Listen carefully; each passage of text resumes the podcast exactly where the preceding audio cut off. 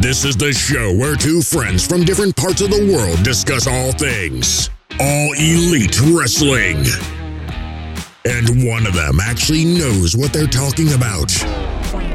We'll let you decide. Welcome to the Beauty and the Beard Pro Wrestling Podcast with your hosts, Woody and Sarah.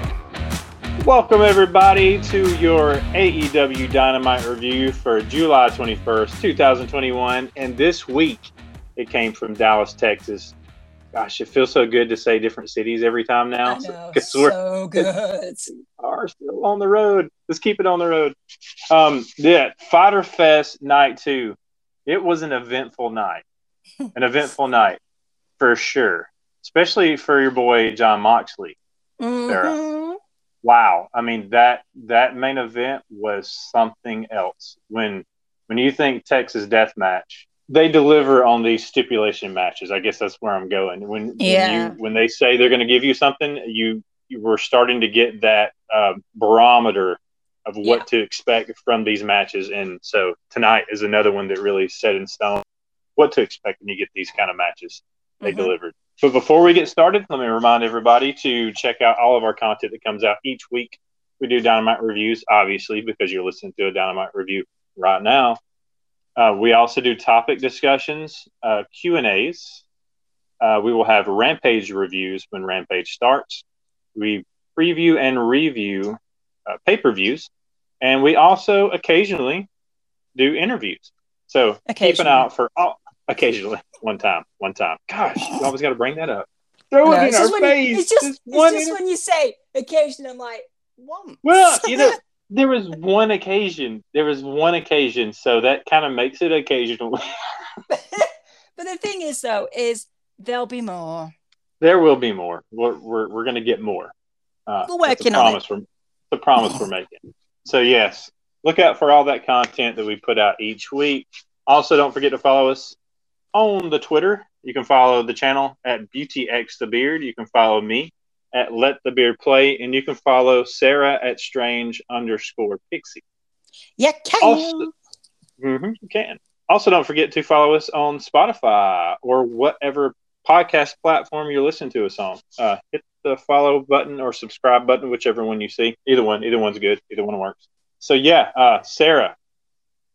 Yes. Are you ready to talk some Dynamite? Yes, let's go. All right. The show's kicked off with the first of five labors of Jericho. Well, we assume there's going to be five labors because if he loses one, then it's over with. But he didn't lose this one. This one was Jericho versus Shawn Spears, a match picked by MJF, which is the whole point of these five labors. MJF gets to pick each of these matches. And Jericho has to get through them. And this first one was Shawn Spears, and he could use chairs, and Jericho could not. And that's exactly what happened in this match. There's a lot of chair shots, a lot of Shawn Spears going after Jericho's arm. But in the end, this is what happened. Spears went for a chair-assisted C4, but Jericho got out of it and sent Spears headfirst into another chair that was set up in the corner. Spears popped out of the corner and walked right into the Judas effect from Jericho. And as we know, nobody gets up from the Judas effect. So 1, 2, 3, and Jericho survived the first labor put forth to him by MJF. But the biggest news coming out of this is what happened after the match. MJF made an announcement that made my jaw drop. Your jaw Jericho's. I felt the earthquake of everybody's jaw dropping. Insane. Jericho's second labor will be a no-rules match with Nick freaking Gage. Oh, my God. Holy moly. Okay. Sarah. Yes. Calm me down from this one. Is this as insane as it sounds like it is? Chris Jericho versus Nick Gage. It's like I don't it took me a while to process that, for my brain to fully process how that could even happen. And I'm still not fully processed. I really have no idea what that's going to look like. I just can't picture a match with Chris Jericho and somebody like Nick Gage, because Nick Gage is insane. He's a madman. Yes. I have real big bones to pick with AEW when they do this to me when I'm eating breakfast, because I literally was in the middle of eating my fruit, yogurt and muesli, because I'm a healthy person, and I basically dropped my spoon into my dish, and as I stared at the screen trying to work out, like you said, process it, and come to realization this is happening, my dog started licking the yogurt out of my dish. And that was my breakfast over with, because I ain't eating after the dog's had it. They ruined my breakfast. After I had come round from that little moment, I was then like, oh my God, will he meet up with John Moxley as randomly as well, just like in the corridor? Eddie, oh my goodness, I'm not saying that this is like a long-term thing, but if we can get some other random things from it, I'm here for it. Yeah. Will Chris Jericho survive? I don't know how. Somehow he's got to get through this guy to carry on to get to MJF. How? When we looked at the Spears matchup, it's like, okay, yeah, Jericho's going to get through this. And not knocking Shawn Spears, but you're like, okay, this is, this is like the second one that I'm like, whoa, how are they going to book this? Yeah, because Gage is, and I'll just say this too, and not from a storyline perspective or a booking perspective, but just from reality. I know if anybody's watched the Dark Side of the Ring episode with Nick Gage, go watch it before this match, just to get an idea. He seems very unpredictable, like from a real perspective. I'm not sure if I'm buying too much into the gimmick, where you don't know for sure, like a little bit of a loose cannon, like literally loose cannon, real stuff. So it's so it's a little bit of like, you put this dude on live TV, what's going to happen? I think that's where a lot of the appeal comes in, is I think people will tune in to go, but just what will he do? Because if it's live TV, it's kind of hard to stop a man from doing whatever he's going to do on live. Pre-taped, I would feel a little safer. Not safer. I don't think he's going to do anything crazy, but you still don't know. You don't know. I mean, again, So, anyways, that's one thing with him, and he brings in a huge fan base too. I thought of Ben, man, big fan of Nick Gage out there. Yeah. I know you are. So I know. I thought of him as soon as I saw Nick Gage. Yeah. I know Ben was going crazy for this. So, but also the thing is, though, is with this being his second labor for Jericho. Yeah. If he wins, and I generally don't know how. But if he wins, where'd you go from there? I know. Because what do you do then? Just get him to fight a monster truck. I have no idea. I don't know how you can go from Shawn Spears, Nick Gage. What's the next level? That's what's so great about this. When they announced this whole storyline, I was like, eh. I think a lot of people, not that it wasn't cool, but it's like, okay, well, he's got to just get through these five things, and he's going to get Jericho. He's going to get MJF. So we all feel like he's going to get through them. But like when you get the Nick Gage announcement, it's like, whoa, okay, now this thing is getting exciting, because if with each one, it's going to be something crazy out of left field kind of thing. It's almost the match announcement is the intriguing part. What's next? You know what this is, though? This is MJF and Jericho once again collaborating. And we've seen what's happened before with this. I generally think they are, like, together the two greatest minds that they've got in AEW right now from a creative aspect. Not to knock anybody else. Look, I love pretty much everybody there. But for an actual creative aspect right now in 2021 in AEW, I don't know anybody who's even this good on their own, let alone collaboratively. Yeah. But and what's good is they're creative in different ways too, because Darby is super creative, but in a different way. It's like a whole different type of creativity. It's like a collaborative, a collaboration type thing. Yeah, yeah. Because Darby's great as Darby Allin, but to collaborate this type of stuff. True. I mean, look at all the Jericho and Moxley stuff that happened. Look at the Jericho Moxley MJF stuff that happened. They seem to be in some of the biggest stuff with other people. But I don't know if you're going to mention now Jericho's response. But we can You want to mention? We can go ahead. We'll go and do that. We're just going to skip the bit that this actually happened in. But so Jericho kind of was like having his back to the camera, and was being interviewed by Alex Marvez, and basically said, look, if you're going to bring him, I'm going to bring somebody else. And I was like, I didn't think you could just bring people in. And he turned around in like the Painmaker. It's like, oh, that might be how they get around it.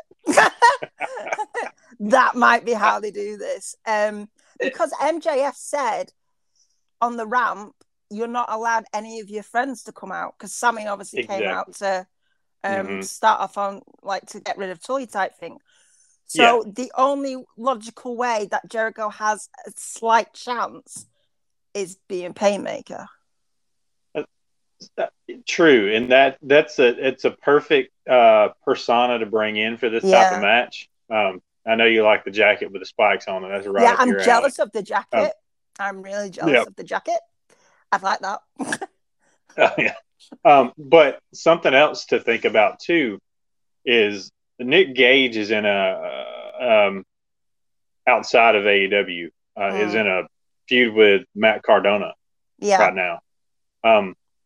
Not out of the realm of possibility for Matt Cardona to show up and affect the outcome of this match, and therefore would not be Jericho's friends helping. So that's another way to get around it. And especially that we know that Matt Cardona dips in and out of AEW anyway. Yep. He's got friends there, Cody. So, yeah. We all have friends there. Possibilities. So a lot of things to look for. But also, just before we move on, I just want to say, Psycho Shawn Spears in the ring. Yes. Oh, my goodness. The look on his face. Every time he uses the chair? Yeah, I was about to say, whenever he uses that chair, it's like he has this entire sensation that goes through his body that can only be matched with certain things in life. And he just generally looks, I know what you're thinking of, and I thought the same thing. I'm not going to say it, but I thought the exact same thing. He generally looks so, like, satisfied with himself. It's just... That's the best way you can put it without... Yeah, that's the safest way I can put it.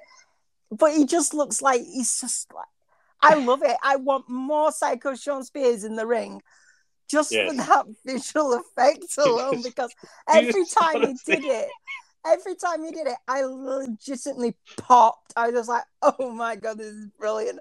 I generally felt like I should not be watching this in daylight. I was like, should be in a dark room with this, we're on Mr. Spears. But yes, amazing match for Shawn Spears on a chair. So we just got a new T-shirt that's coming out from shopaew.com. It's Satisfied Shawn Spears. Satisfied Shawn Spears is the new gimmick we're going with. No more psycho. Yeah. All right. Psycho-satisfied Shawn Spears. Psycho-satisfied. So weird. The SSSS, I think. That works for me. Yep.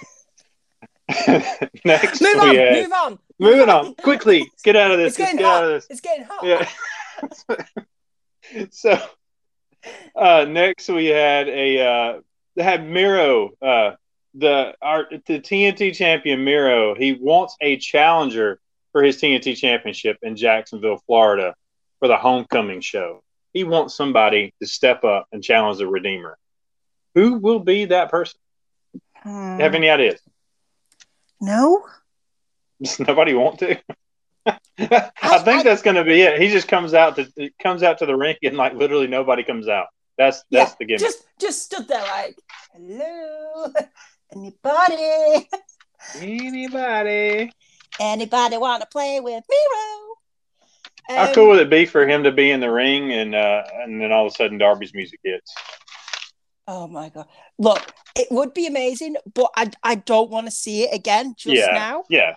You don't want to see Darby leave right now. Basically. Because that's what happened, I think. Basically, I don't want to see him lose anything.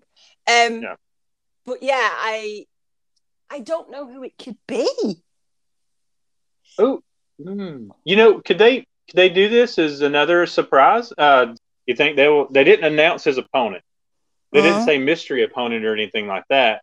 You think they maybe treat this like kind of like Cody's open challenge, where you have somebody that's not signed by AEW get a tryout kind of situation? Possibly. I didn't think about that until just now. Possibly, but the fact that they didn't announce the match makes you think that could be the way they go. Yeah, but who? Oh, I have no idea. Who's floating about in obscurity? Well, I don't know. I mean, you could literally, you know, they have partnerships with everyone.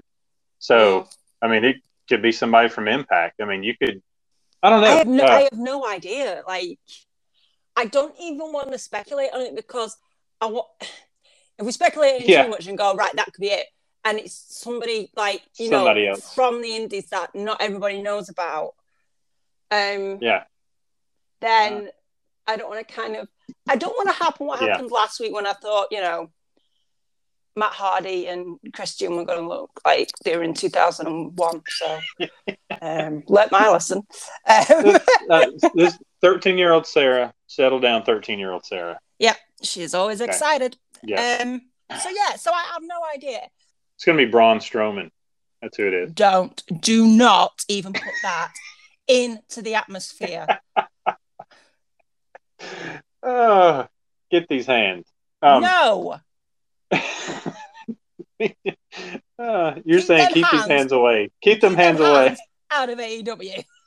Keep your hands to yourself. I'm going to be so annoyed now if he turns up. Next. Sorry if you're Braun Strowman fans out there. Sorry. It's not. I always want to reiterate. It's not the guy. It's the character. And I found his character really boring in WWE. Yeah. That's all I'm going to say. I feel like I'm going to get attacked every time I say I don't like somebody if I don't say. No. It's not That's the why person. I want to throw it out there. Yeah. It's the character. But we all have people we like and people we don't. There's some people that I like and Sarah doesn't and vice versa. Yeah. Is one of them me? Is one of them you that I hate? No. Hate is such a strong word. Maybe a couple of tiers under hate. Maybe. Tolerate. Yeah, I just tolerate you. No, you're awesome. Okay. No, thanks. Yep. Yeah, that's all the compliments you're getting right now. Okay. So next we had. The matchup of Doc Gallows with my bestie Carl Anderson versus the elite hunter Frankie Kazarian. Oh. And this did not go so well for Mr. Frankie Kazarian. The numbers game was the story here. The numbers were just too much. He was, obviously outnumbered. There's 2-1 out there. And a distraction by Anderson allowed Gallows to hit a huge sit-down powerbomb to get the victory. And I was a little surprised. I think a lot of people probably had Frankie Kazarian winning this. Yeah. His first really big matchup with the Elite, correct? Or did I miss one? Yeah, as far as I know. Well, on Dynamite anyway, because I've not seen... Yeah. It's a single, probably. I think he's done something. Yeah, that's right. They had the six-man tag, I think he was in. Yeah. But singles the first single. Yeah.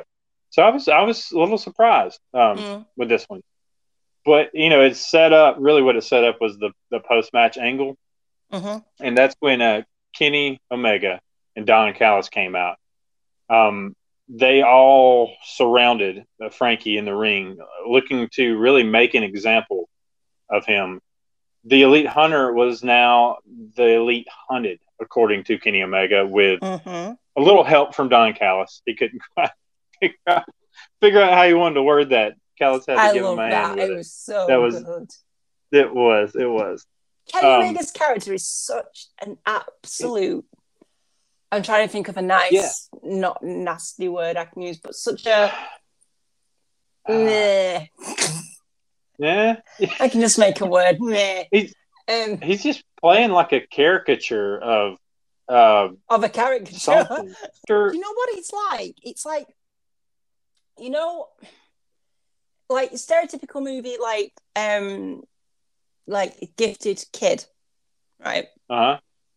They get like, you know, mentored by somebody, and like as they grow up, they're kind of like shielded and everything, and like protected, and you know, basically given handouts and all this type of stuff to help them out, and everyone works kind of around them for them, but they don't see it as that. And then when the gifted kid kind of messes up, or, you know, say they're gifted at piano, but like they'll lose a finger and they can't play piano anymore, people start to go away and they're left on their own and they don't know how to function in society. That's Kenny Omega. I know that's a long-winded explanation of what I was trying to get to, but that's Kenny Omega. That sums it up. There you go. it's so true right though, because he needs Don Callis for stuff. Or he needs Don Callis for stuff because Don Callis has made him rely on him. So now he thinks he needs him. Now, if you go back, you know, to this time last year, Kenny was perfectly fine on his own with Hangman. You know, wasn't having any issues cutting promos or anything. All of a sudden, you come to light on somebody. But he didn't win that championship until Don Callis was around either. That's what I'm saying. So, that makes that sense. Mm-hmm. That he now thinks he needs Don Callis. And true, Don Callis is quite happy. It's quite happy for that to happen. Why Kenny brings in the money, but when Kenny starts bringing the money, so Callis is happy with Kenny thinking he needs it. Yeah, that's it. Yeah, Kenny is a money cow. But what we needed during this was for Hangman to come out and handle business, and that's pretty much what happened here. When that music hits now, it just sounds so much better. Yes. Yeah, Hangman. So, you know, they got Frankie Kazarian surrounded in the ring. They're about to punish him some more. And that's when Hangman's music hit, and the roof just came off the place. Yeah. Page strolled out, though. Didn't come running out. He strolled out with a drink in his hand. And Callis quickly let him know that he was outnumbered, which is obvious. But Hangman didn't seem bothered by it. He just kind of handed Callis his drink and then went after the Elite anyways, because that's what Cowboys do. He did some Cowboy shit. Yeah. But eventually, the Elite gained the upper hand until the Dark Order ran out and restored order, sending everybody running except for my bestie, Carl Anderson, who unfortunately took a series of moves from the Dark Order, capped off with a buckshot lariat from Hangman, and the crowd. That was so beautiful set up. It was. It was so smooth and fluid. It was like everything happened so quick, and then boom, buckshot lariat out of nowhere. So, sorry, bestie. You took the brunt of this one. So yeah, how did you like this whole hot angle? This was such a good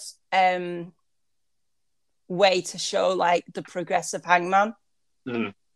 Yep. Because to begin with, when he first hit the road, he could come out, but he couldn't get in the ring.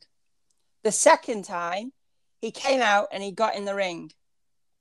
This time, he came out, got in the ring, beat a few people up and did a buckshot lariat. Like, he's there. He is getting there. It's taking steps, more confident each time. Still with a drink, but taking steps. And which you know, I think we're both, and everybody is under the impression that Hangman and the Dark Order are going to win next week. Which the match is officially next week. It's going to be at Fight for the Fallen. Can I just say, Charlotte, North Carolina? Yeah. Before they announced where it was going to be, when the match was going to be, obviously that was at the end. Uh-huh. Yeah. My brain went, be next week just for Justin Roberts to go, North Carolina. Exactly. I've been waiting for them to get to North Carolina just to hear the crowd reaction to that. Like they set that up months ago just for that one spot. For that. We got to get it going, guys, so it looks legit. We're taking our time to get there, but we're going. Slow build to North Carolina, man. It's going to be great. You can imagine what the crowd will sound like. Yeah, and so we assume that Hangman and Dark Order are going to win. It feels like they have to, but it also feels like Hangman needs to take a step back, too. He's gaining that confidence. We think he's going to get this win. Something's got to happen to affect his confidence again. So I'm wondering if we're not going to get something detrimental that's going to happen post-match after they win. Do you know what could happen? Mm-hmm. Do you know what could happen? Is Hangman gets taken out of the match, because it's an elimination match, isn't it? It is, yeah. So he could get taken out first. Yeah. And then him have to watch him win it? By Kenny. Oh. Then he'd have to watch Dark Order finish it, and then afterwards they could set it up where he gets a beat down by the Elite, and then in kayfabe injured. Huh. So much so that he doesn't lose the match, therefore he still has his opportunity. We don't lose that. Yeah. And that's one way to protect it, but to knock his confidence again. But it puts things in question too, where Kenny can then do the whole, like you talked about, the whole boo-boo stuff like he did to Moxley back when that feud first started. Mm-hmm. We did the whole sort of fantasy book this on a previous episode. If you haven't listened to that, go check out our episode of the Super Elite versus Hangman and the Dark Order. But we didn't mention this. We did some booking ideas. So this is another way around it, I would have thought. Yeah. If you want to knock Hangman's confidence, but don't drop his title opportunity. Mm-hmm. Yep. Because something's got to happen to his confidence. It feels like it feels one more mental hurdle he's got to get over. Yeah. It feels too perfect now. It's like in any good movie you watch, and if you're halfway through seem perfect. Yeah. There's going to be a tragedy or something that's going to hit. Yeah. So just, buckle up, because we got one more hump to get over before we can really start. It's like the Survivor movie where the guy's running with his family and he gets his wife and child on the helicopter, and then he turns back round to hear somebody shout his name and the helicopter takes off. And he spent all movie trying to find them. He's found them. He was going to go to safety. And now he's got to chase a helicopter again. Just to reunite. Chase the helicopter. So, loads of analogies at the moment. I don't know what it is. So after next week, Hangman may be chasing a helicopter. Yep. With the Dark Order in it. I don't know. Let's see. Get to the chopper. I knew you were going to go there. That is such to the chopper. To the chopper.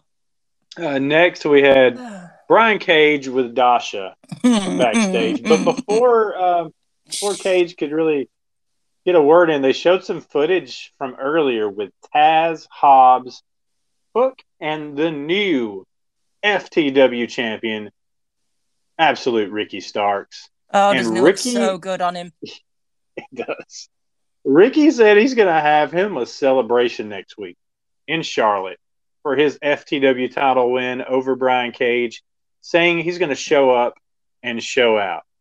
And Cage says that works out just fine because he loves himself, the celebration. We're going to have fireworks at that celebration. Oh, my goodness. Oh, I can't wait. It's going to be so good. I just want to mention that I love how AEW are now doing these little VT segments within interview segments, because it keeps everything moving along. It's not like one interview and then jump to another interview, because that wouldn't happen. Yeah, it keeps it tight. It does. Yeah. And we I guess we found out what Brian Cage is going to be doing going forward next week. Yeah. Something's going to happen. Yeah. So We know Starks is going to be there celebrating. We know Brian Cage is going to be there. I'm interested to see where this goes. I want Ricky to have his security again. Yeah, have them surrounded the ring. And then just Brian Cage just like knock them one by one. But I'm interested to see what his celebration looks like. I mean, we've seen title celebrations before. Not so crazy about how Britt Baker did hers with all the hamburgers. That didn't make any sense. But I have a feeling Ricky's is going to be really sassy. Ricky's going to look sassy in a sassy suit. So I'm really interested to see what he pulls out for this. I cannot wait to see what he does. Like, yeah. I feel like I'm more anticipated for that than what Brian Cage does right now, just because I want to see what Ricky looks like with a title, just to see what he does. Yeah, you're like, yeah, Dark Order versus the Elite. But what is Ricky Starks going to be wearing? That's what I'm worried about, right? world title, whatever. What kind of shoes is he going to have on? FTW title. Oh, all right. Where it's at. Next, yeah, it's where it's at. Next we had it looks like it's going to be the weekly Wheeler Yuta show off match, because I mean I love watching this guy, and it's apparent that they're wanting a spotlight put on what he can do, because they paired him with Sammy Guevara last week. And this week he's matched up with Darby Allin. I mean, you look at the two guys that he's put in the ring with. So, but I really want to. I'd love just to get more into why he's with best friends. Think that really needs to be explained. It feels like he's kind of taking Trent's spot right now. But it would be cool to have maybe him not have a match next week, but maybe get a backstage segment, something entertaining, just to kind of show off his character a little bit, maybe give a little bit of background there. Because they keep saying like that he is like the best friend's protege and all this type of stuff. I don't know what type of classes Orange Cassidy teaches. Because Wheeler Yuta, I don't think he has pockets on his pants. I'm pretty sure not. Maybe Orange Cassidy's classes are how to meme yourself. You know, don't wait for other people to meme you. You meme you. You meme you. You meme you. I try and say that really fast. Not gonna do it. But yeah, I wanna know more. I get that if it's not something that's going to be long standing, then they may want to hold off a bit. But if Trent's going to be out for a while, and he is kind of not replaced, but kind of like in that spot for a bit, we do need a bit more information on him. And also, I know like putting him against like Sammy Guevara and Darby Allin and everything is like elevation for him, but surely this guy needs to win as well on like a Dynamite. Yeah. True, yeah, he's going to have to get a win somehow, but it almost feels like though that before you would see like Darby or Sammy in Wheeler Yuta spot, you know, earlier in the early days of AEW, where they were paired up against people like Cody or Jericho or somebody, where you know it can kind of, you're showing off what Sammy and Darby can do against the veteran. Now it almost is like Darby and Sammy are getting treated like the veterans in AEW, to where they can now shine Yuta, you know, give him the shine a little bit. So it's kind of cool seeing that, but. Yeah. But anyway, in this match, so Darby got the win with the coffin drop, which, you know, the outcome was never in question. But that's not what everybody really was talking about after this match. Sarah, what was everybody talking about? Was it Sting and Orange Cassidy having a middle fight? That's what it was. It was Sting's brutal attack on Orange Cassidy, his unprovoked attack. I don't know why he attacked Orange Cassidy in such a brutal way. No, but that was brilliant. That was so good. I was so excited to see if they were going to do something. I basically felt like if they don't do anything, it's a wasted opportunity. And to be in that, be in that crowd when that happened must have been amazing. Like, oh my god. I know, like, to all the people that don't like watch AEW, not even wrestling, but AEW would be like, why was that so amazing? Look, if you don't like AEW, one, why listen to this? Two, it just was. We still want you to listen. We still want you to listen. But really, why are you? But it was just brilliant. And the little running up thing. Oh, God. Like, seriously, yeah. Book a match because Sting will be fine. Yeah. Just seeing Sting exchange lazy kicks with Orange Cassidy is, again, they keep giving us these moments we never knew we wanted until we see them, and now we're glad we had them. And this was one. And seeing Sting, like really weakly beat his chest. That was the cherry on top. Good. It was great. Yeah, but it was funny too because like it wasn't going to, but it felt like it almost lost Darby the Mask because Darby was watching in the background. Was annoyed. Like what are you doing? Really frustrated. Like, he did. What are you doing? I was like, for a second, I thought, is this going to cause a rift? Yeah. Yeah. But it seems like tiny little mini seeds get planted every now and again between these two. Imagine that, of all the things that could cause a breakup between Sting and Darby, it's Orange Cassidy. Who would have thought? Who would have thought? This is the beginning of the end for Sting and Darby. Stranger things have broken people up. I legit think I once dumped a guy in like high school when I was like 13 because he didn't like me talking wrestling and talking about Matt Hardy, so I just like dumped him on the spot. You dumped a guy over wrestling? Yeah, I was like 13. This is wrestling, great. Wrestling at that point in my life was literally what I had with this one girl that I was friends with, and like it literally consumed it. Like we generally was like talking wrestling nonstop throughout school, and this one guy was like, "I don't get it. Like who the hell's Matt Hardy?" All this type of stuff. And I was just like, "You just don't get me. It's over." What would complete this? Like is if we find out now that guy was so in love with you that he took the rest. Let me finish. He took the rest of his life and dedicated it to becoming a pro wrestler. It's all right. It's an RAF pilot. Okay, so that's over with. Okay, it's all right. Never mind. RAF. It's fine. Okay. But yeah, okay. So like Stranger Things have broke people up. I was just saying. Okay, true. It was like only for a week we were going out, but you know it was really important at 13. Hey, at 13, a week is like forever. Yeah. But not just Sting and Orange Cassidy. The Blade. Oh yes, came out and knocked Orange Cassidy with the brass knuckles. Yeah. He took him down with the brass knuckles, like decked him, floored him. Yeah, loaded punch, and they're going to be facing later. But that put into question whether Orange Cassidy is going to show up for that match. But we knew he was going to, right? Yeah. Okay. It's going to take more than that to proceed down. So next we got a video package hyping up the IWGP U.S. title Texas Death Match between Lance Archer and John Moxley. I didn't get any more hype, AEW, thank you. Yeah.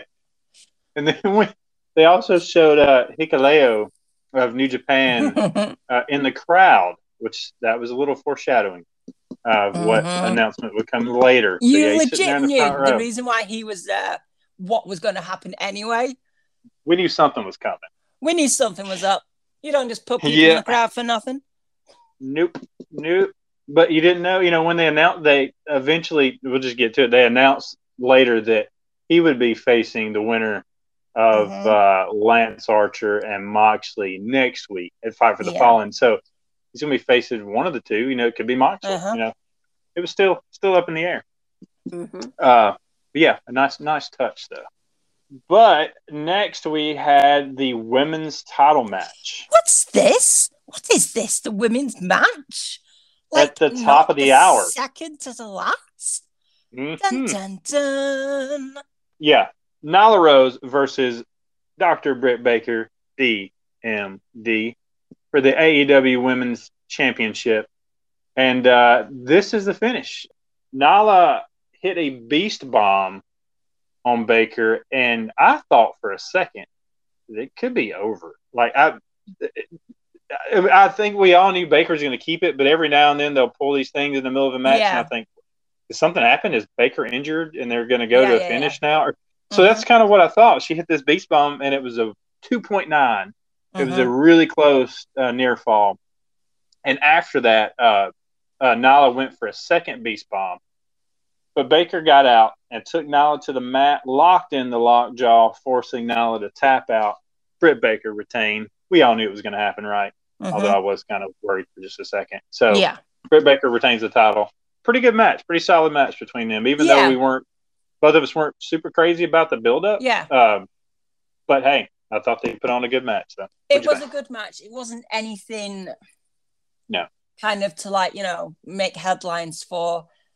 It's one of them that I was just like, yeah, let's do it. And then we don't need to put Nyla near a title again for a while.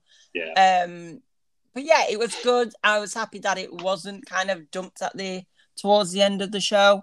They deserved that spot. Yeah, it did. It was good. Yeah. But I'm just happy that we've can move on from that now and just see what Britt Baker's going to do with this title, because it should please actually pick up now, because it just feels like it got stagnant with the Nyla stuff. No disrespect to Nyla or anything, but I just I want to see what Britt's going to do with this title. And I'm really interested to see who the next challenger is going to be. Yep. We shall see where it goes. The another matchup, and this is a matchup we've really been waiting to see, and they had a press conference for it. It was a press conference between Proud and Powerful and FTR. FTR says they respect that Santana and Ortiz have similar backgrounds to them, but have zero respect for them as men. Ortiz thinks the FTR are just a pit stop on their way to gold, and that's what we think as well. I agree with you, Ortiz, yes. Yeah, exactly. But Santana got real, like talking about all the things that his mom went through raising him. Again, it's one of these things where, it's wrestling. Yeah, this is a promo, but you can bring reality into that where it brings that grit to it, where you can really that you think a lot of people could probably relate to his story. Yeah, so 100%. But Dak said there are only three things that he cares about: God, family, and wrestling. They're going to beat their tails in Charlotte and handle business. So, so what did you think about this this press conference between? You really look at them as the two teams that are one of the two would move on to face the Bucks at some point. Yeah. Although they're not there in the rankings, but they're the two we really take seriously. Yeah, 100%. And FTR have, you know, had the tag team moments. So I'm fairly confident they're not going to, if they get the shot, I don't think they'll win it. What we basically want for Santana and Ortiz is whatever happens, they need them titles in New York. They need to get them there. And that's, you know, it's a good point. They could, you know, we assume that I assume that Santana and Ortiz are going to go over in this match, because the match is going to take place at Fight for the Fallen next week. Getting there a lot quicker, I think. Did you pick Fight for the Fallen is for them to face when we were talking about it? I can't remember. I can't remember, because I'm just I was thinking they were going to face. I thought they were going to face it all out, because I thought we were going to get them two facing, and we were going to get a tag team of the Dark Order versus the Young Bucks. But with this, you could have FTR go over in this, and then get a tag title shot, and then Proud and Powerful end up getting their shot in New York. That's how you kind of hold that off. Yeah, I think that FTR might go over just because they're from North Carolina. That's right. That's right. We are going to be in North Carolina next week. Yeah. I wasn't factoring that in. I just had to check that they're from North Carolina, and they are. So that's what I'm saying. Like, if they get the win, they could go on to face the Bucks and lose. Before All Out, do you think? Whenever. As long as Santana and Ortiz are in that number one spot for New York, the rest is logistics. But you'd still think, say if FTR wins this match, I would still think that Santana Ortiz would have to get that win back at some point to kind of. Yeah, but there's lots of other teams for them to get through. I mean, but they could still have a rematch. Yeah, mm-hmm. Private Party are on there. Varsity Blondes are on there. They can get through them. I just think with North Carolina, the home state, it's just it'll be for AEW. It might be a bad move, even though they're the heels, not to give them the win. Yeah, or for them not to have the win. I'd be interested to hear the crowd reaction for Santana Ortiz there. Yeah, that's what I'm intrigued about, because even Mox, when we get to that match, even Mox got a bit of a, like, not a full-blown Heroes crowd reaction. Yeah, because of Lance Archer. Exactly. Yeah, you're right. I wasn't thinking about where they were. That could play a part in it. But, again, this is one of those matches. That, a lot of matches you look at on a TV wrestling card, you can predict. Who's going to win those matches? But this is one that could really go either way. Mm-hmm. And I think a lot of people thought they had the main event of tonight's show predicted, and that went another way too. So a lot of people did. So we will see. Next, we had a really interesting segment: Tony Schiavone with Andrade El Idolo. Yes, and Andrade had a surprise for everyone. Surprise was Chavo Guerrero. Chavo is Andrade's executive consultant. I absolutely love this. Yes. As a guy, and I don't want to go too far into it, but as somebody who grew up watching the cruiserweights in WCW in the mid-late 90s, I loved Chavo. Loved him. Loved watching him then, and I love seeing him in AEW now. He looks great. But Chavo was fired up to be back in the ring in AEW, but he was interrupted by the Death Triangle, and the pop for Pac, Penta, and Fénix was amazing. I don't know if it was just because all three were back together for the first time in a while, but that place went crazy for them. Love that. Yeah. Pac didn't appreciate their names being in Andrade's mouth because he said they hide from no one. But Andrade wants to talk to Penta and Fénix. He didn't want to talk to Pac. He wants to talk to Penta and Fénix. He wanted to know why they work for Pac when they could work for him if they want gold around their waist. Yeah. So Pac informed Andrade that the Death Triangle is a team. They're a family. Fénix let Andrade know that he and Penta are the real faces of the Latinos, and that Penta says, with help from Alex Eberhantes, Penta says Andrade is not on their level. Eventually, officials had to get in between them to keep them all separated before the whole thing exploded. But I thought this was really interesting that it looked like Andrade was trying to recruit Penta and Fénix, because we questioned that, what his intentions were. Mm-hmm. But it seems like it's going towards a feud. Mm-hmm. One with Chavo actually being in AEW means... It looks like he's replaced Vicky Guerrero with Andrade, which is the right move 100%. Absolutely. No questions, ooh, is that a right move for me? No, it is 100% correct. Right move. It's another Guerrero, so it's completely fine. But yeah, Vicky's nephew's got this. So much more sense. So I was like, oh my God, yay.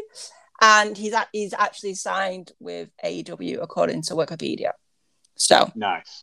But yeah, back to the actual main thing of this. I genuinely was like, is he trying to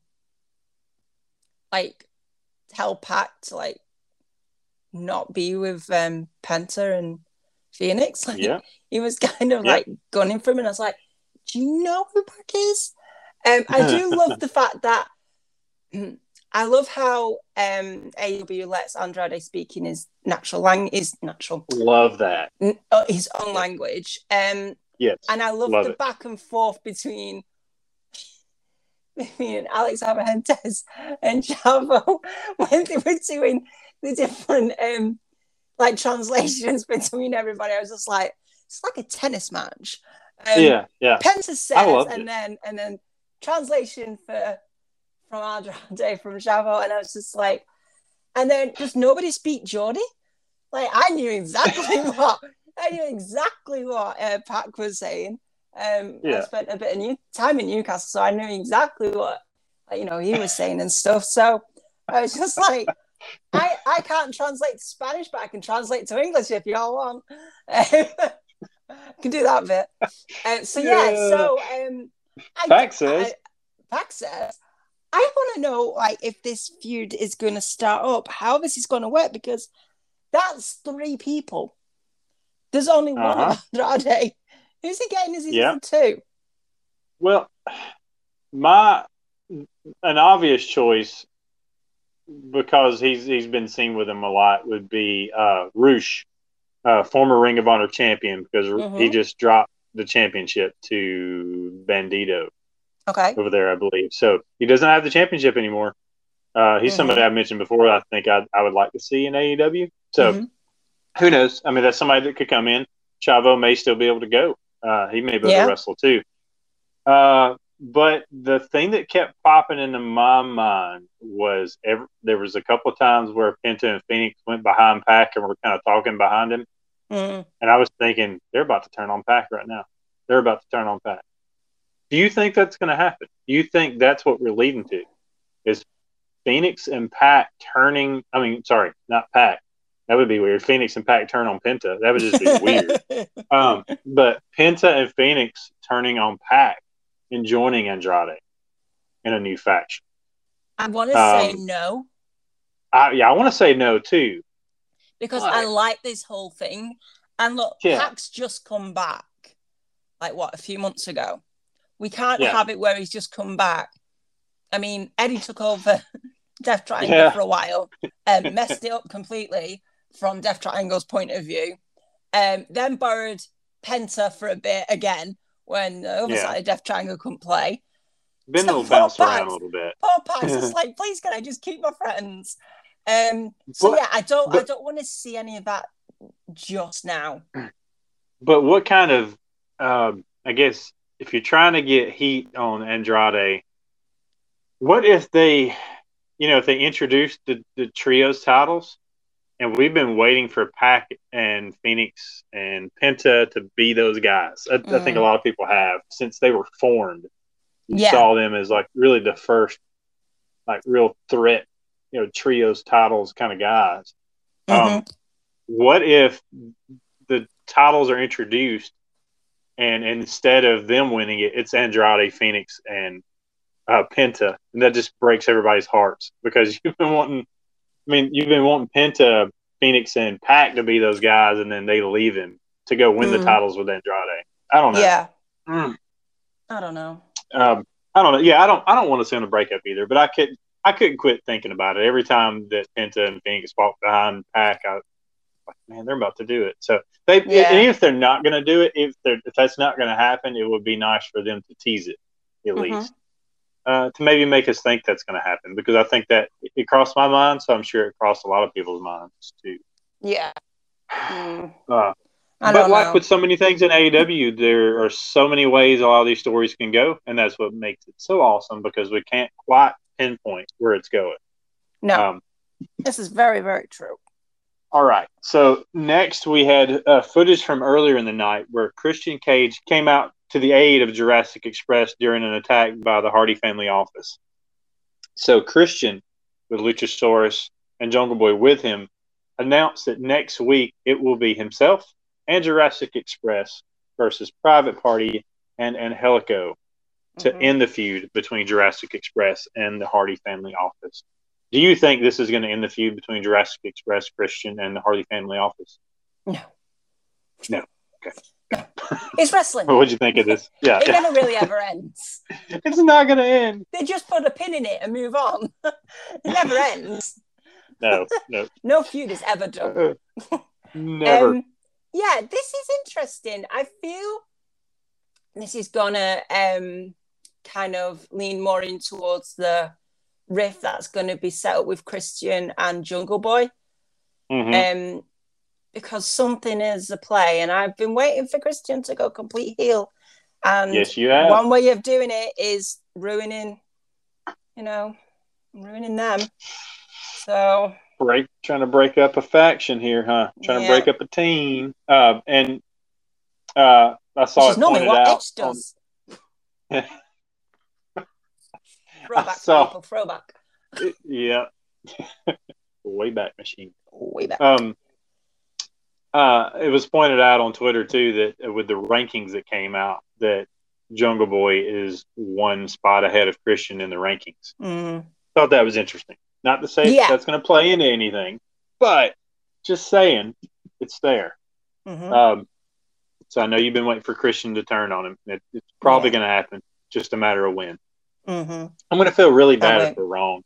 And Christian has been—he's just a good guy the whole time. No, we've been waiting. Have you ever watched Christian? Have you ever seen anything to do with him? He's never a good guy. Okay. Oh, but he even said probably right. He admits it. The guy admitted it, and you're like, I wonder if he's going to be nice. No, no, he's not. No. So, speaking of not being nice, we had Alex Marvez next with QT Marshall. And QT says that live next week in the ring, he will give Tony Schiavone an apology for pouring his protein shake on his head last week, which I thought it was coffee. I didn't realize it was a protein shake. So at least it wasn't hot. We know it wasn't hot. This is true. I mean, who drinks a hot protein shake? I don't know. Yeah, somebody, I'm sure. I'll drink that protein shake, but I mean, I'm not sure where this stuff's going.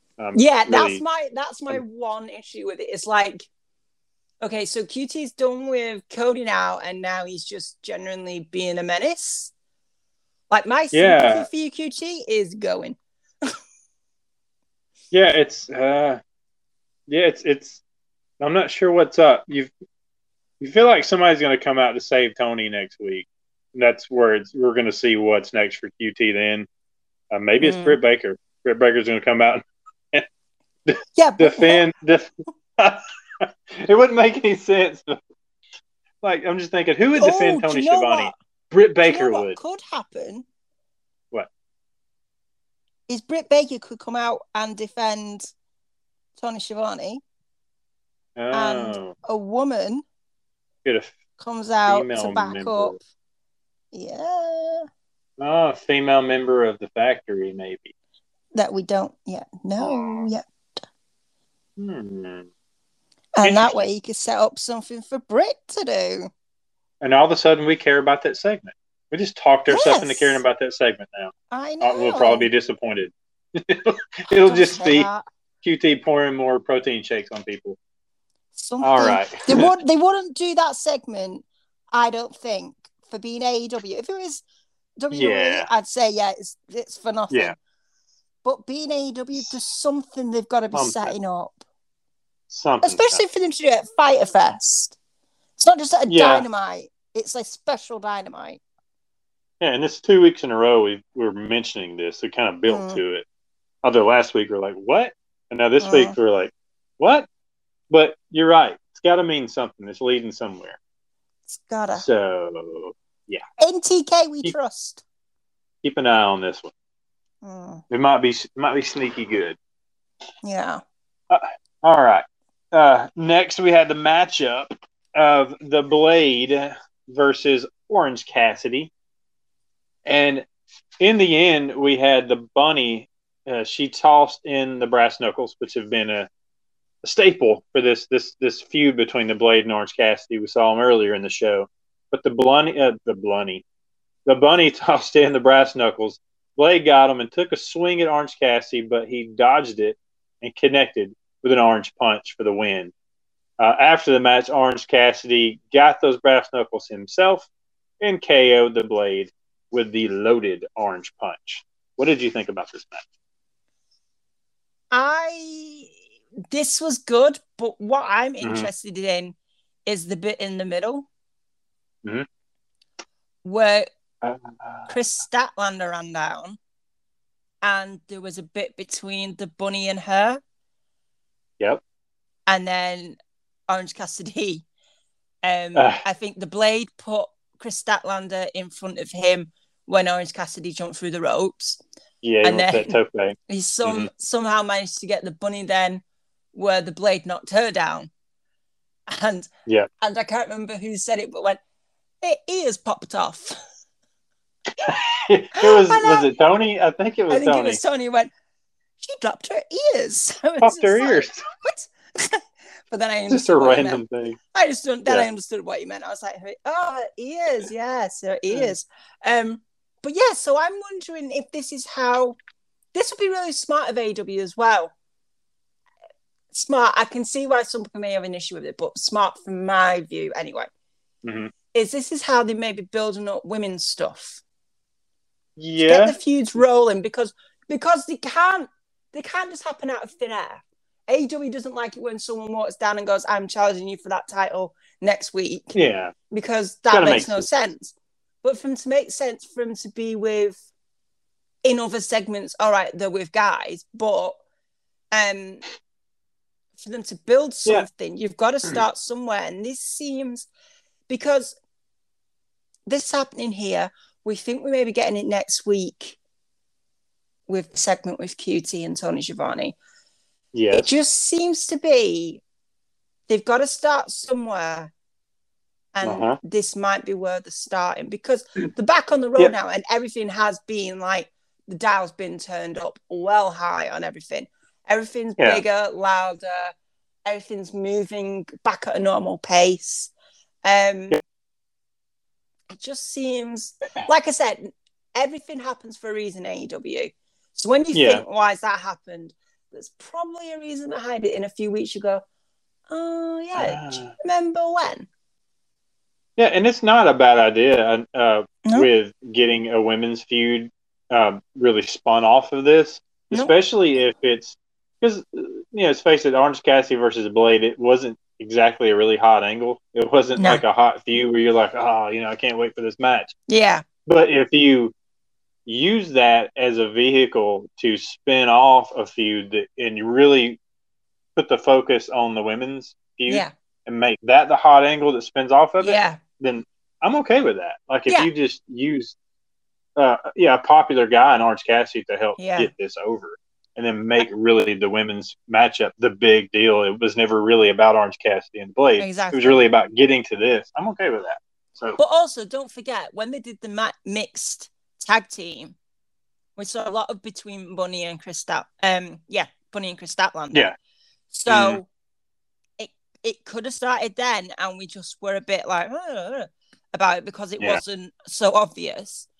But it just feels like Orange Cassidy and the Blade is kind of the background to what's actually happening, although it seems like it's at the foreground. Yep. So I mean, I could be wrong. So now when we do get that Chris Statlander Bunny matchup, it will make sense. It won't just be a match that's completely out of nowhere. Exactly. So if it happens and everyone goes, oh, this came out of nowhere, go back to listen to this. No, it did. All right. Next, well, we already talked about this. We had Alex Marvez with Jericho, and that's when we found out that Jericho was going to be the Painmaker next week. The Painmaker. Next we had a surprise announcement via a video package that we're going to get Cody Rhodes versus Malachi Black in 2 weeks at the Dynamite Homecoming in Jacksonville, Florida. Can't wait. Did you expect that, though? No. Do you know what? I can't wait. But also, I'm really annoyed, AEW. Again, you keep making things bad for me in a good way. Like, how excited have I been for Malachi Black to do his in-ring debut? Excited for the gear, for the entrance, for the music, what it's going to be like. All that type of stuff. And it happens next week. And I will watch it when I get up, as I do always, which is normally absolutely fine. It's going to be in 2 weeks. Oh, sorry, in 2 weeks, which is normally absolutely fine. Normally, there's no issues.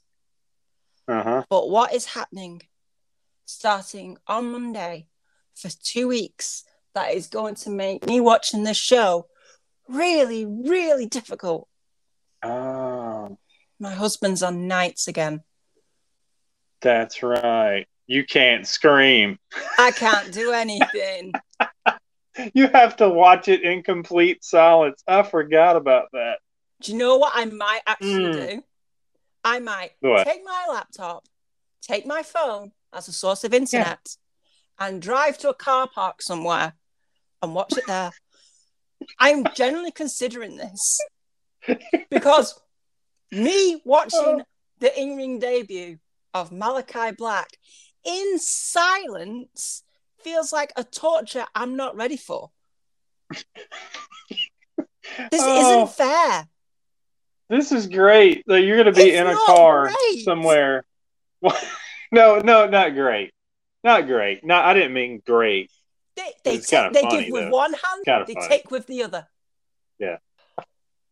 Wow. It's kind of funny, though, that you're going to have to watch this in a car, maybe. But no, seriously, though, do you find it interesting, though, that they're having this match in front of the smallest of this back on the road? Because in Jacksonville, that's going to be – it's not in front of any of the biggest crowd you could have. Because I think – what's the capacity there? Is it like 2,000? I don't know capacities. There's people. Yeah, but I'm pretty sure it's like a 2,000-seat capacity as compared to a lot of these. Well, most of these are 5,000-plus elsewhere. It just seems like of the venues you could pick, it just seems, I don't know, that's what kind of hit me was like, man. But do you not think this is kind of like a thank you to Jacksonville? It could be. It could be. You could see it that way. Yeah, because, I mean, it's giving them a really big match, but... Mm-hmm. Also, don't forget... forget, he's signed with AEW. He's going to go to other places. I know. I'm just... You know, it's like where you were talking about, you know, like a pay-per-view setting, really getting that... You know, we talked about this on one of our previous shows about the first time you see that entrance, the music, everything, like having that big moment feel... at a pay-per-view, like an All Out or something. I'm not saying save it for All Out necessarily, but having that debut the first time that happens, having a 6,000-seat arena react to it is an indoor also, because the sound sounds so different indoors instead of like the outdoor amphitheater setting with Daily's Place. I love Daily's Place. We all do. But, I mean, this acoustic-wise, it does make a difference, so... I guess I'm thinking the first time you hear all that, get that show, get that moment when he comes out. I just saw that with one of the 5,000 to 6,000 to 7,000 fan arenas indoors, that kind of thing, instead of Daily's Place. Nothing against Daily's Place. I get that. Yeah. I get that. But to be honest with you, at this point, I don't care. Malachi Black is debuting and I can't say a word. So everything else to me is pointless. You're like, he's debuting down here at Jim's Pool Hall. Well, I don't care where he walks out of. Let's see it. I just have to either be in a car or scream into a pillow. That's my problem. But I'm excited. Excited either way. But it does make me think that this won't be the only matchup between Cody and Black. This isn't a one match feud. Not a chance. I mean, I don't care if they do or not. He's in AEW. I couldn't give two hoots. Yeah, it doesn't matter what they do. Yeah, it doesn't matter. He's there. Right. I get to see him. It means potentially when they come to UK, I could see him live. So I don't care. Just why in 2 weeks? Why not in 3 weeks? Do it. That's right. He's gonna be working nights for 2 weeks, right? Yeah, for 2 weeks. So this is just happening in that window. So That's unfortunate for you. I'm going to have a word with my husband's company. But I'm really messing my life up. Possibly entertaining for anybody else in that car park. Could be entertaining. I'm going to get arrested, aren't I, from like some crazy person thinking something's wrong with me. Probably so. I'm going to have to drive to like a mountain or something. You're going to get up there and have crappy service. They'll have bad internet, so I won't be able to watch it. So I may just rent myself a hotel room at this point. It might just be easier. Got a hotel room, just me and my wrestling. Yep. Sounds good to me. Yeah. So now we've come to the main event, and oh, what a main event this was. Oh, my goodness. The Murder Hawk Monster, Lance Archer, challenging John Moxley for the IWGP United States Championship in a Texas death match. By the end of this match, I mean, so many things were used. Both men were bloody. We had forks, we had trash cans, kendo sticks, chairs, tables, and barbed wire. And the tables and the barbed wire came into play for the ending of the match. Moxley set up two barbed wire equipped panels of wood on top of two tables that were on the outside of the ring. Then he attempted a paradigm shift on Archer from the ring apron. Archer blocked it and then choke slammed John Moxley off of the ring through the barbed wire tables. John Moxley at this point was mangled, stuck in the barbed wire, could not get to his feet.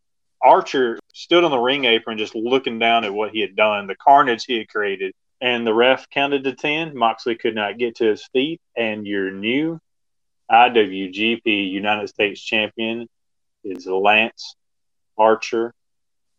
I think any problems people have with what Archer's doing, and has he been damaged because of his losses? I think that's been washed away now. What did you think about this match? I know it was tough for you. I know, I get it. Moxley's your guy. Yeah.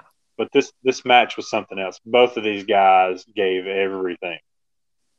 100%. And look, I'm not to take my own credit, but I said this was happening.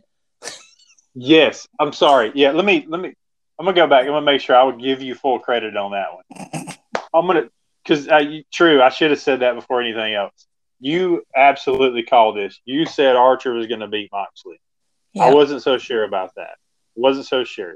Yes, you absolutely did. Credit makes sense for him to have this, because if he has this, yes, he can now work some New Japan shows with something that people want, which kind of informs what happened at the end. But yeah, I mean, this is the stuff. I know it's, twisted, but stuff that I love in wrestling, just stuff that's a bit out there, bit messy, bit dirty, but it was a bit messy. Bloody. Yeah, in a good way. In a good way. Yeah, it was. I loved it. I loved every second of it. And yeah, I'm gutted he lost the belt, because Mox now has 0 belts. He does. But at the same time, I'm all right with it, because he didn't go out via a microphone. He didn't go out in a standard match. He went out in something that I love to see him work in, like these types of matches. I get such a kick out of them. I know, I'm weird. But I want to point out somebody on Twitter, I think it's Emilio Sparks or Emilio Sparks. Anyway, she tweeted Renee and said, "Can we talk about this fork? Is there any silverware missing?" And Renee tweeted back, "We have excess of forks in the house. I'd never know." So... It did look like a fancy fork. It didn't. It was a normal fork. It looked fancy. It was a normal fork. But I love how he didn't get it from the Waffle House. No, that was not a Waffle House fork. Went to town all the time with that fork and kept it in his pocket.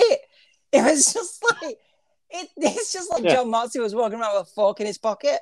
Now it made me laugh, because one of my best friend, she has a thing about other people's cutlery. Okay. So she takes her own knife and fork to work with her. She doesn't use it when she's out, like in a restaurant, but she takes it with her. And I just legit thought, I'm going to be really nice to her from now on, because I'm scared she's going to get her fork out and start like hitting me in the head with it. I may start carrying a fork of my own. Look, if you're afraid your friend might jab you in the head with a fork, I think you need new friends. I think that's...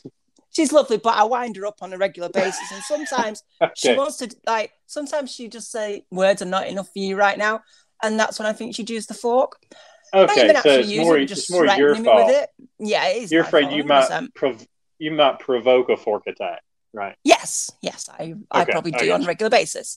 But yeah, I love this match. It was just so good. And also, John Moxley wasn't the complete hero in this.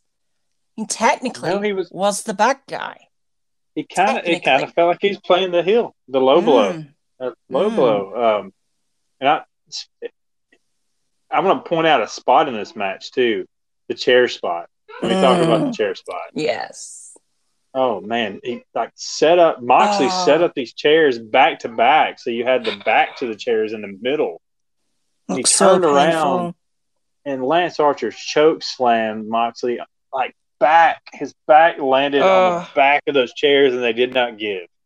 I've watched that three or four times. Back, like, oh my god, yeah, like that legit looked like it hurt. I also love the fact in that match where like Mox put Archer down and was like to the ref, ask him, count him, and then when Lance Archer got up, he was like, all right then, let's go again. He looked generally annoyed that he just wasn't staying down, and then just went back to the fork. And then he did some more stuff. And then he got more annoyed and went back to the fork.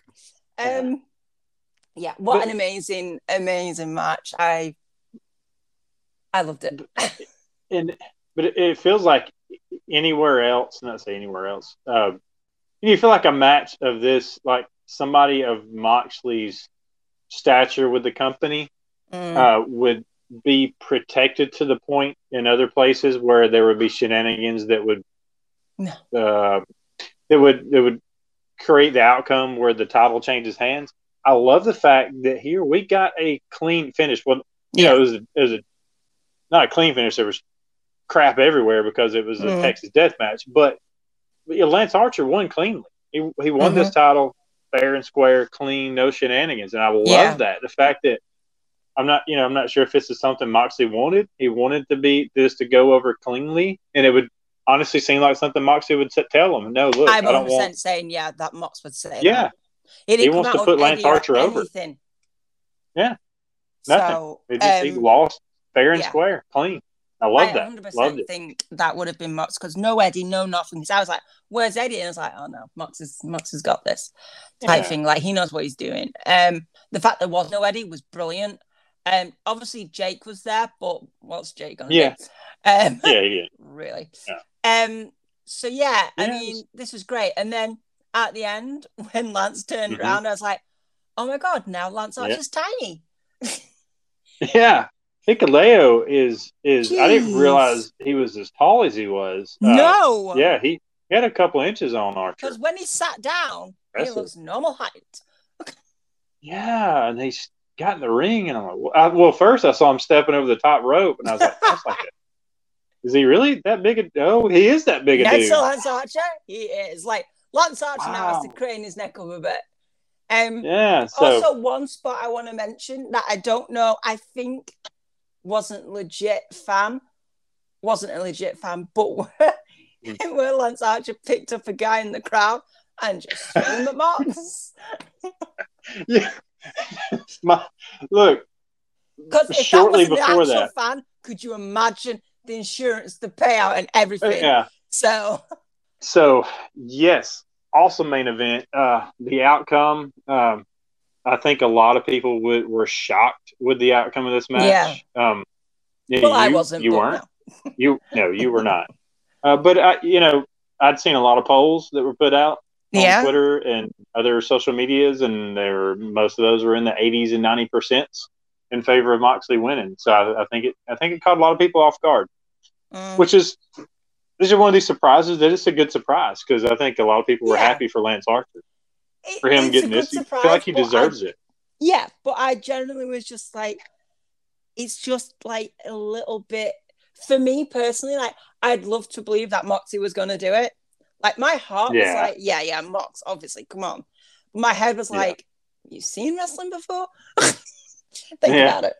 That's why I ended up saying that I thought Lance Archer was going to win. And just because too many things lined up for it not to happen. Good call, ma'am. Good call. Yeah. Thank you.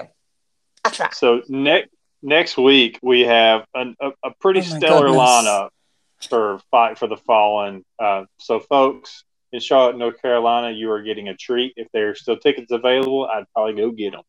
Yes. Do not miss this. We are going to get Chris Jericho versus Nick freaking Gage. Pain maker. No rules match. Yeah. Painmaker Chris Jericho. Absolutely. Cannot forget that. Versus Nick freaking Gage. The second of the five labors that MJF has thrust upon Jericho. We are also going to get Santana and Ortiz versus FTR. This is a pay-per-view caliber match. This is a hot one right here. Mm-hmm. A hot one. Also, Christian and Jurassic Express versus Private Party and Helico. That should be an entertaining six-man match. Yeah. Lance Archer defending his newly won IWGP United States Championship against Piccolo of New Japan. We assume Archer's going to retain, but you never know. Never know. Also, the big main – I'm assuming this will be the main event of the show. I'm pretty sure we're safe in saying that. It's going to be the Elite. Yes. Super Elite. Omega, the Young Bucks, and the Good Brothers versus Hangman, Adam Page, and the Dark Order. And it appears as though it's going to be Uno, Grayson, Silver, and Reynolds of the Dark Order with Page. Yeah, the two according to the graphic. Yep. Those were the obvious choices, I think, to be with him. So, come on, Hangman and Dark Order. We need this. Yes. We need this to go the right way, or a lot of plans are going to get jacked up. There's going to be a huge live event announcement from Tony Khan next week to Fight for the Fallen. So, yes, an awesome show this week, an awesome show lined up for Fight for the Fallen. When I have to be quiet. Sarah's going to be watching maybe the next couple of episodes from her car somewhere on a mountain, especially in 2 weeks with the Cody Malakai Black. She's just not going to be able to handle that one. Oh, my goodness. So, yeah, a lot of fun stuff on the horizon. It seems like just one hit after another. I'm not going to say one show's better than the other. They're just all so good. Mm-hmm. It's really hard to judge one show better than the other because if they're all fun, they're just all fun. All the shows now that we're back on the road seem to be hitting like an 8 every time for me anyway. It's like the lowest number it's going to. Just solid and exciting moments that you don't expect. Yeah. That you really don't expect. You never know what's around the corner. You never know what's around the corner, and that's what makes pro wrestling when it's good, like it is here. It makes it so much fun every week. Because you literally don't know what to expect. So thank y'all for listening to us go on and on about this episode of Dynamite, which was so much fun. Don't forget to check out all the content we put out each week: our Dynamite reviews, our Q&As, topic discussions, Rampage reviews when Rampage starts, pay-per-view previews and reviews, and interviews when we can get them. Keep an eye out for all that content that we put out every week. And don't forget to follow us on Twitter. You can follow the channel at BeautyXTheBeard. You can follow me at Let the Beard Play, and you can follow Sarah at Strange_Pixie. You can. Thank y'all for listening. Y'all be good out there and be good to each other. And we will see you on the next one. Bye-bye.